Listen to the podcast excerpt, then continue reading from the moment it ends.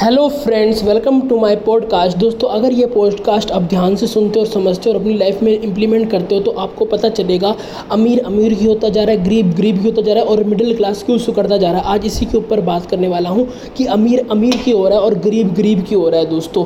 दोस्तों, आज मैं आपको चार तरीके के काम बताने वाला हूँ। पूरी दुनिया इन चार तरीकों के काम में बटी हुई है दोस्तों। अगर आप उसको समझ पाए ई एस बी आई कोड्रेंट को समझ पाए तो दोस्तों आप भी रिच बन सकते हैं, अमीर बन सकते हैं, जो चाहे पा सकते हैं दोस्तों। आज इसके ऊपर बात करने वाले हैं दोस्तों। चलो शुरू करता हूँ। दोस्तों, वो जो चार काम हैं, उनमें आते हैं E S B I E S B I क्या होता है दोस्तों? ई e मतलब एम्प्लॉय एस मतलब सेल्फ एम्प्लॉय बी मतलब बिजनेसमैन आई मतलब इन्वेस्टर एम्प्लॉय मतलब क्या होता है, जो जॉब करते हैं दोस्तों। सेल्फ एम्प्लॉय जो छोटा मोटा किराने का स्टोर होता है, जो डॉक्टर होता है या लॉयर होता है, जो अपना खुद का बिज़नेस होता है सेल्फ एम्प्लॉयड मतलब वो खुद ही, खुद काम करता है और जो नौकर चाकर होते हैं, दो ही चार होते हैं दोस्तों उसके नीचे। उसको बोलते हैं सेल्फ एम्प्लॉयड दोस्तों। बी मतलब बिजनेसमैन बिजनेसमैन कौन? जो बड़ा बिजनेसमैन जैसे रतन टाटा, जैसे धीरू भाई अंबानी, जैसे सुंदर पिचाई, जैसे गूगल का सीईओ जैसे गूगल कंपनी है फ्लिपकार्ट कंपनी है स्विगी कंपनी एक बहुत बड़ी कंपनी खड़ी कर देते हैं दोस्तों। जितने भी ये इंसान होते हैं, ये बिज़नेस वाली कैटेगरी के अंदर आते हैं। जैसे एक्टर हो गया डायरेक्टर हो गया, ये सारे बीस बी में आते हैं दोस्तों। आई मतलब जो इन्वेस्टर जो इन्वेस्ट करके पैसा कमाते हैं। जैसे वॉरेन बफेट हो गया इनको बोलते हैं इन्वेस्टर दोस्तों, ये चार तरीके के काम है। अगर आपने अमीर बनना है तो दोस्तों आप किस काम में आना चाहते हो वो देखो। नाइन्टी फाइव परसेंट लोग जो काम करते हैं वो इम्प्लॉय और सेल्फ एम्प्लॉय का ही करते हैं दोस्तों जॉब करते हैं।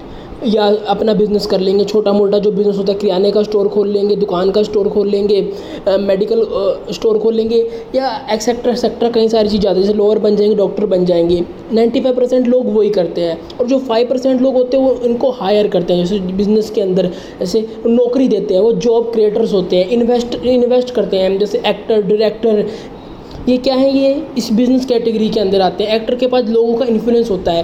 फाइव परसेंट लोग नाइन्टी फाइव परसेंट लोगों को इन्फ्लुएंस करते हैं और उनको हायर करते हैं दोस्तों। वो इस कैटेगरी में आते हैं बिज़नेस एंड इन्वेस्टर में। और नाइन्टी फाइव परसेंट लोग सेल्फ एम्प्लॉयड और एम्प्लॉयड कैटेगरी में आते हैं दोस्तों। यही रहस्य है दोस्तों।